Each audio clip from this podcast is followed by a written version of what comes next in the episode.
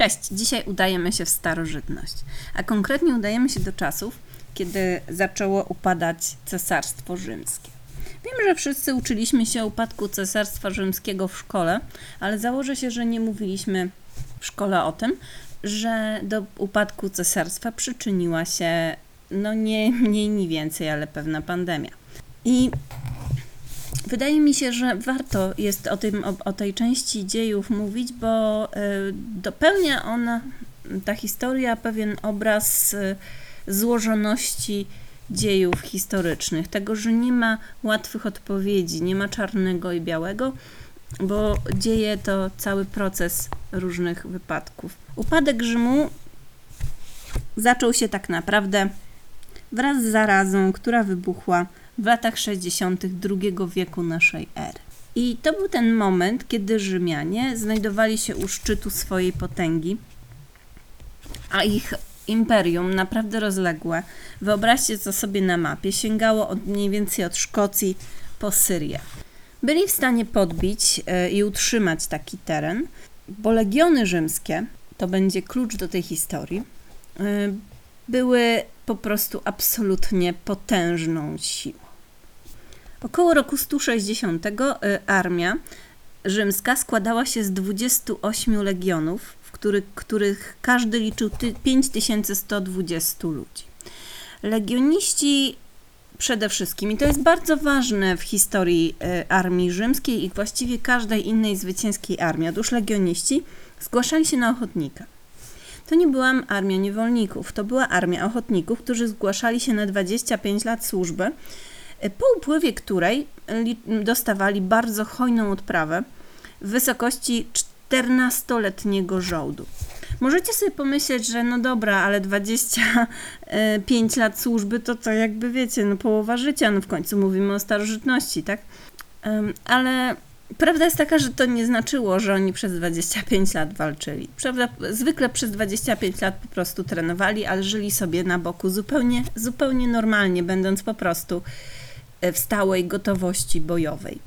I można sobie powiedzieć, że e, armia, która liczyła tam około 140 tysięcy żołnierzy, to niewiele jak na obszar od Szkocji po Syrię, ale musicie pamiętać, że po pierwsze, ludzi było wtedy znacznie mniej. Dla porównania dzisiaj w Stanach Zjednoczonych jest około 500 tysięcy żołnierzy, ale istniały także siły rezerwowe, które zwiększały liczebność armii o ponad połowę.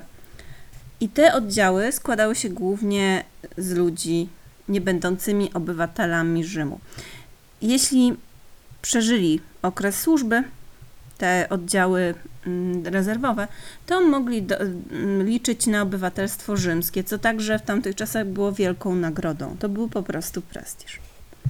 Właściwie przez 25 lat żołnierze mogli w ogóle nigdy nie zaznać bitwy, a potem zebrać kupę kasy i jeszcze sobie na stare lata trochę, nie wiem, co się robiło w tamtych czasach, nie wiem, pohodować kozy czy coś tam.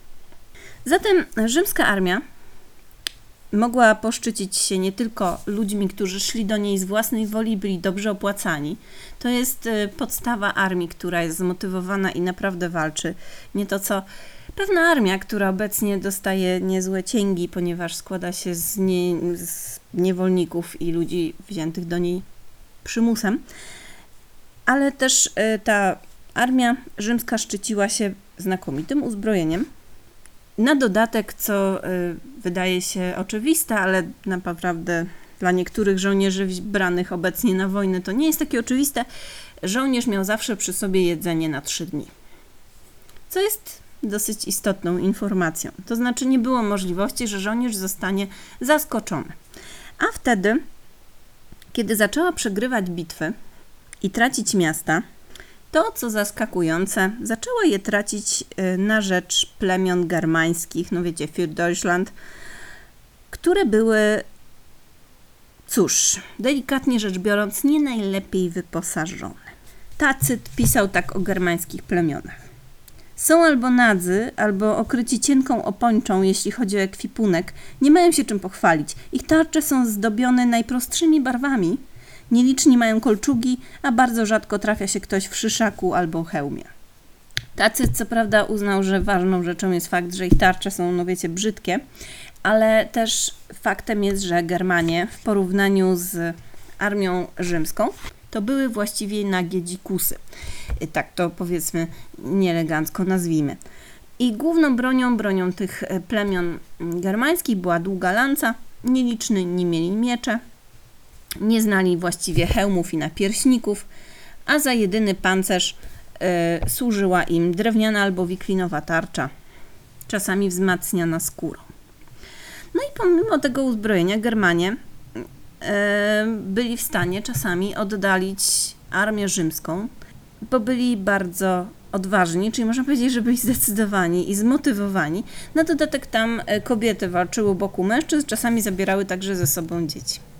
Logicznie rzecz biorąc, jednak nie powinni byli wygrywać, bo jakby co to znaczy, że jakaś najlepsza armia świata zostaje pokonana przez golasów z brzydkimi tarczami. No ale ta, te golasy z brzydkimi tarczami mieli po swojej stronie przepotężnego sojusznika. I mówię tu o dzisiejszym temacie, mianowicie o zarazie Antoninów. Była to epidemia, mm, nazywana w źródłach pestis Antonini, e, ponieważ przypadała na czas panowania cesarzy z dynastii Antoninów, czyli Marka Aureliusza, Lucjusza Verusa oraz Commodusa.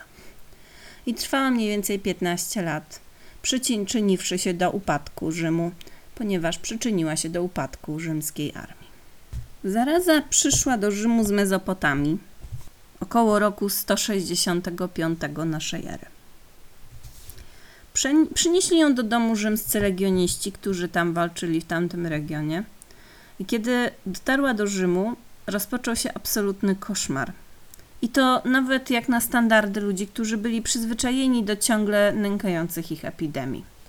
Mimo, że Rzym był technologicznie zaawansowany w porównaniu z późniejszą epoką, tak naprawdę, ze średniowieczem, które nastało po upadku rzymskiej cywilizacji, to jednak e, nadal pamiętamy, że to jest rok 160, 170, no więc e, szału nie ma, tak?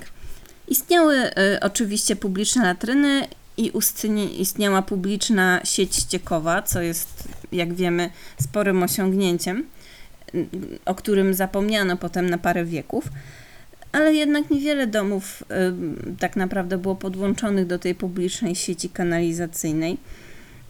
I wielu ludzi wyrzucało nieczystości, tak jak to było później, po prostu na ulicę, na dodatek y, albo do Tybru, który często wylewał i ulicami często płynęła, no wiecie, rzeka główna. Ludzie co prawda chodzili do łaźni, ale wody tam nie wymieniano za często i nie była ona oczywiście dezynfekowana, no bo może nie dostawali za łatwo tabletek z chlorem wtedy. E, I zawierała rzecz jasna bardzo dużo bardzo wesołych bakterii, które miały się w tamtych czasach bardzo dobrze. Nic więc dziwnego, że Rzymianie byli przyzwyczajeni do wybuchu różnych okresowych zaraz. Zwykle to była dezynteria, żółtaczka, cholera, tyfus, no taki standardzik dnia codziennego. A jednak ta, ta zaraza, która spadła na nich za czasów rządów Marka Aureliusza, była czymś zupełnie, zupełnie innym. Z, głównie pod względem zasięgu, ale także i śmier śmiertelności. Rzymianie nigdy wcześniej czegoś takiego nie doświadczyli. To, co wiemy na temat zarazy Antoninów, pochodzi z pism Galena, o którym być może już słyszeliście – to, który był lekarzem Marka Aureliusza i czasami nawet zarazę Antoninów nazywano przez to zarazą Galena. Kiedy właśnie w tym, w tym 166 roku wybuchła epidemia, Galen bardzo sprytnie, to świadczyło w sumie dobrze o jego wiedzy na temat rozprzestrzeniania się chorób, ucie, uciekł z Rzymu na wieś, gdzie było mniejsze ryzyko złapania infekcji, bo no wiecie, mniejsza gęstość zaludnienia i twierdził oczywiście, że opuszcza miasto, bo inni lekarze tak bardzo zazdroszczą mu jego niezwykłych umiejętności, e, że mu po prostu no, dokuczają. Jasne. Dwa lata później Marek Aureliusz wzywa go do siebie do Akwilei. E, to takie miasto nad Adriatykiem na północy Włoch. e, gdzie przebywał, uciekając także od e, epidemii. I kiedy Galen do niego przybył, to tam było całkiem jeszcze spokojnie, ale rok, rok później i tam dotarła zaraza, na co Galen stwierdził, że rzymski bóg medycyny, Eskulap, przyszedł do niego we śnie i nakazał mu wracać do Rzymu. No i Marek Aureliusz musi się z tym pogodzić, bo z bogami się, no wiecie, po prostu nie dyskutuje. E, Galen oczywiście twierdził, że Eskulap regularnie gawędził z nim we śnie i dawał mu rady w kwestiach medycznych. No miał po prostu idealną wymówkę pod tytułem Bóg tak każe, nic z tym nie mogę zrobić, to bardzo mądre w sumie. Więc Marek Aureliusz nie miał nic e, innego do roboty, jak tylko pozwolić Galenowi, swojemu lekarzowi, wrócić do Rzymu. I tam zresztą Galen spędził resztę życia jako prywatny lekarz kolejnego cesarza, Komodusa, o którym jeszcze będę mówić. I żył bardzo szczęśliwie ponad 80 lat, co jest niezwykłym osiągnięciem jak na starożytne czasy. No ale wróćmy do zarazy. Jakie były objawy plagi? Otóż y, sprawiała, że całe ciało pokrywało się małymi czerwonymi plamami, które po dniu lub dwóch dniach zmieniały się w wysypkę. Y, przez kolejne dwa tygodnie występowały na ciele nabrzmiałe pęcherze, które pokrywały się strupami i pękały, pozostawiając ślady na całym ciele. Y, chorzy nie mieli podobno zbyt wysokiej gorączki. Wysypka była czarna, Pojawiała się także biegunka, czasami kaszel, wymioty, bóle żołądka, cochnący oddech i choroba zabijała zarówno zwierzęta, jak i ludzi, jak podaje jeden z historyków Herodian. Dziś wiemy, znaczy wiemy, dziś przypuszczają naukowcy, że ta czarna wysypka i całe te objawy wskazują na ospę prawdziwą, chorobę, której my już dziś na świecie nie mamy dzięki rzecz jasna immunizacji, ale Wtedy zbierała ona olbrzymie żniwo. Galen pisał tak. Czarne ekskrementy były u chorych objawem mogącym wskazywać, czy przeżyją, czy nie. Jeśli stolec był czarny, zawsze pojawiała się wysypka. Wszyscy, którzy mieli czarny stolec, umierali od choroby. Galen opisywał też, że w dwa tygodnie po pierwszych objawach zarazy, czyli tych pęcherzach, wysypka zaczynała także pokrywać język i gardło, E, wiele osób kaszlało krwią. Opisywał Galen także mężczyznę, który wymiotował z trupami. No, nie jest to zbyt piękny obraz, no ale trudne. Ale no, nie wszyscy chorzy umierali. Galen z radością opisuje nawet człowieka, który w dwunastym dniu choroby wstał z łóżka. Cytuję. U ocalonych, którzy wcześniej mieli biegunkę, na całym ciele pojawiała się czarna wysypka. Pozostałości krwi, które zgniły w pęcherzach, przypominały popiół, jakim natura obsypała ciało. U ludzi z owrzodzeniem część powierzchniowa zwana strupem odpadała, a pobliska tkanka była już zdrowa i w ciągu dnia lub dwóch się zabliźniała. Tam, gdzie nie doszło do owrzodzenia, wysypka była nierówna i świeżbiąca, po czym spadała jak łuska, a ciało zdrowiało. E, mm, uczeni się spierają o liczbę ofiar, ale większość nie schodzi poniżej 10 milionów ofiar śmiertelnych w ciągu tych 15 lat. Prawdopodobnie mogło być ich nawet więcej, co na E, ówczesną gęstość zaludnienia ilość ludności było olbrzymią wręcz ilością. Jak się zapewne domyślacie, nie było specjalnie lekarstwa. E, Rzymianie mogli się najwyżej modlić o uzdrowienie, bo pomagało to równie dobrze jak zupełnie nic. I jak wiecie, rządził wtedy Marek Aureliusz. Był uznawany powszechnie za bardzo dobrego, mądrego, roztropnego cesarza, Mm, zatrudniał właśnie Galena, ale był też filozofem, przedstawicielem stoicyzmu, ćwiczył rozum, zalecał powściągliwość wobec emocji, bla bla bla, szczególnie tych negatywnych. No w czasie epidemii to być może się rzeczywiście przydawało, a tutaj właśnie Jennifer Wright rozważa bardzo piękną wersję, że Rzymianie tutaj, dopóki nie przyszła epidemia, to rozważali rzecz jasna sobie tutaj filozofię stoicką i niepoddawanie się emocjom, a kiedy tylko wybuchła zaraza, to cała populacja Rzymu natychmiast porzuciła racjonalny stoicyzm na rzecz wiary w magię i mordowanie chrześcijan. Bo do tego także doszło. Oczywiście jak to w czasie epidemii, ponieważ nie było żadnych lekarstw, to nawet jeżeli coś lekarze odradzali, To ludzie i tak to robili, jeśli im wystarczająco dużo osób powiedziało, że to działa. Pojawiło się mnóstwo szarlatanów, jak na przykład taki niejaki Aleksander z Abonuteichos, mam nadzieję, że dobrze to czytam, e, który sprzedawał amulety, e, które kazał sobie powiesić na progu domu. Sprzedawał je za sute pieniądze. Umieszczano na nich ochronny napis, na przykład długowłosy Apollinie, wyganiaj morowe chmury. No taka amantadyna ówczesnych czasów. Wystarczy, że parę osób coś powie, to nawet jeśli lekarz wam powie, że są na badania naukowe, że to nie działa, no to i tak w to uwierzycie. No trudno, rzecz jasna, y, jakby oskarżać tutaj ludzi o to, że próbowali wszystkiego, żeby tylko uchronić się przed śmiercią. Taki już jest mechanizm działania bardzo y, wielu ludzi i jest to w sumie naturalne, no ale ludzi i tych, którzy na tym żerują, należy rzecz jasna potępić. W każdym razie tenże mistyk, który sprzedawał amulety, szybko stał się sławny i bogaty. E, No a potem prawdopodobnie szybciutko uciekł, zanim go dopadła albo zaraza, albo jej ludzie, którzy zauważyli, że jego amulety nie działają. Ale właśnie, oprócz tego, że ludzie kupowali talizmany i wierzyli w magię, żeby się ochronić, e, to zajmowali się także obwinianiem chrześcijan, którzy byli wtedy mniejszością religijną, a mniejszości zawsze dostają po dupie w czasie kryzysu, e, o to, że rozgniewali olimpijskich bogów, no i sprowadzili w ten sposób zarazę. No ale e, chrześcijanie e, stali się kozłami ofiarnymi, a ponieważ Marek Aureliusz także za bardzo ich nie lubił, zwłaszcza za ich skłonność do męczeństwa, bo uważał, że to jest strasznie głupie bycie takim męczennikiem na własne życzenie, e, to jakby przyczyniał się niestety do prześladowania. Prześladowanie mniejszości jest zawsze bardzo nieeleganckie. Był wobec chrześcijan Marek Aureliusz bardzo okrutny i zajadły. I jakby te prześladowania były naprawdę straszliwe. I nie chodziło o to, że ktoś zdejmuje krzyż ze szkolnej klasy albo, nie wiem, e, chce brać ślub z osobą, którą kocha, która jest jego własnej płci, ale chodziło o prawdziwe prześladowania, o zabijanie ich na najstraszliwsze sposoby. Y, Naprawdę nie chcę nawet ich cytować, bo tutaj to były naprawdę przeokrutne tortury.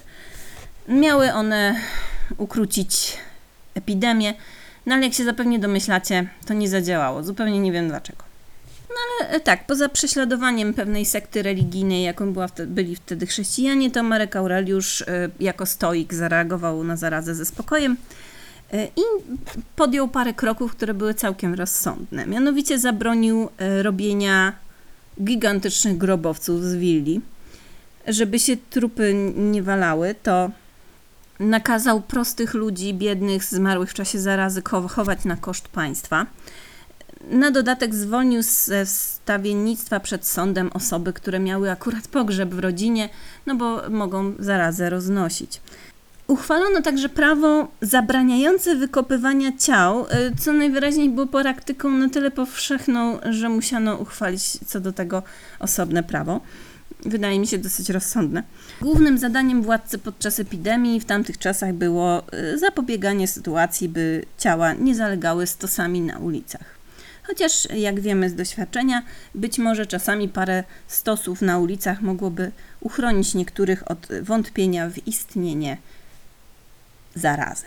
I teraz co z tą armią i upadkiem imperium? Otóż, no cóż, zaraza dotknęła armię, no i legioniści zaczęli masowo umierać. Żołnierze przybywający na przepustkach w domu sprowadzili chorobę do obozów wojskowych. Armia zaczęła się przerzedzać w bardzo niefortunnym momencie. Otóż w momencie, kiedy plemiona germańskie akurat stały się bardzo niespokojne. No one w ogóle zawsze były niespokojne, jakaś taka niespokojna rasa, no ale yy, cóż, akurat wtedy nie było kim walczyć. Po raz pierwszy od 250 lat plemiona barbarzyńców, jakich nazywano, zdołały wedrzeć się na Półwysep Apeniński. A Marek Aureliusz, kiedy zaraza y, dziesiątkowała ludność, także zrobił jedną rzecz, mianowicie zabrał część swoich wojsk i ruszyć, ruszył nad Dunaj, by przenieść jeszcze dalej granice Rzymu, za Dunaj i nie odpuszczać barbarzyńcom. Wszystko to y, działo się już w trakcie, mm, kiedy miasta i osady były dziesiątkowane przez ospę. Bo w 179 roku Rzymscy legioniści- zimowali w obozach leżących daleko na północ za Dunajem i zostawili ślad po sobie w postaci inskrypcji w Tręczynie, który leży trochę ponad 100 km na południowy wschód od Cieszyna, e, co jest na terenie obecnej Słowacji. Wiemy, że to, to jest czas trwania zarazy Antoninów, kiedy rzymscy legioniści zimują w naszych okolicach, powiedzmy.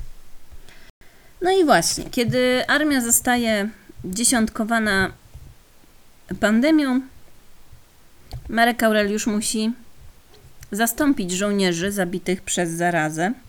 By, no i nie było za bardzo wyjścia, ponieważ ludzi trochę brakowało i zaczął przyjmować do armii właściwie wszystkich, którzy byli w stanie dźwigać miecz. I także tych, którzy nie byli w stanie, bo emerytów też przyjmował. To też znamy z pewnych wydarzeń niedawnych, kiedy to pewna bardzo wielka podobno armia zaczęła rekrutować kogo popadnie. Być może powinna się uczyć z lekcji rzymskiej, że jest to początek końca. Oczywiście w pierwszej kolejności Marek Aureliusz chciał zarekrutować tych, którzy już walczyć potrafią, czyli gladiatorów, co wydaje się oczywistym i znakomitym pomysłem, bo gladiatorzy wiedzieli, jak się walczy. Oni walczyli na arenach głównie ku uciesze gawiedzi.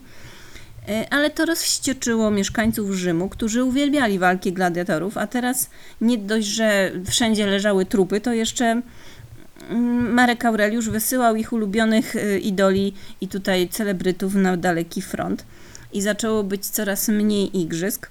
No wiecie, ludzie chcą chleba i igrzysk. Więc y, gladiatorów zabrakło, bilety na walki podrożały. No i więc Marek Aureliusz musiał sobie zaradzić z, także z niezadowoleniem poddanych, którzy y, martwili się o to, że nie będzie rozrywki. I skłonił władze, by zmuszały skazanych na śmierć kryminalistów do walki na arenie, by się widzowie troszeczkę rozerwali w Rzymie. I obiecał również, że władze pokryją koszt organizacji takich spektakli. No takie dopłaty do węgla zrobił. I e, zorganizował też taką rozrywkę jak strzelanie z łuków do lwów. No i jakby domyślacie się, sytuacja chrześcijan w tej sytuacji e, także się nie poprawiła. Bo któż nadaje się lepiej do bycia ofiarą na arenie, jak akurat w danym momencie prześladowana mniejszość. No ale rządza krwi ludu musiała zostać zaspokojona. Cesarz niestety oprócz gladiatorów, których było bardzo niewielu, e, rekrutował także bandytów, oferując im nagrody za wstąpienie do armii. Zaciągał e, do armii uwolnionych niewolników, a, a nawet przedstawicieli e, germańskich plemion rywalizujących ze sobą, czyli jak szedł na walkę z plemieniem A, no to jeżeli to plemię A miało wrogów wśród plemion B, to brał ich ze sobą by wyrżnąć tamtych. No ale ta, taka łapanina, panie Putin, kończy się zawsze źle. Pojawiły się na horyzoncie oczywiście, jak to w czasie zarazy, e, problemy ekonomiczne. Zmniejszyły się dochody państwa, bo jakby kiedy wszyscy leżą na łożu śmierci, to nikt nie zbiera winogron, żeby robić wino. Imperium popadło w długi.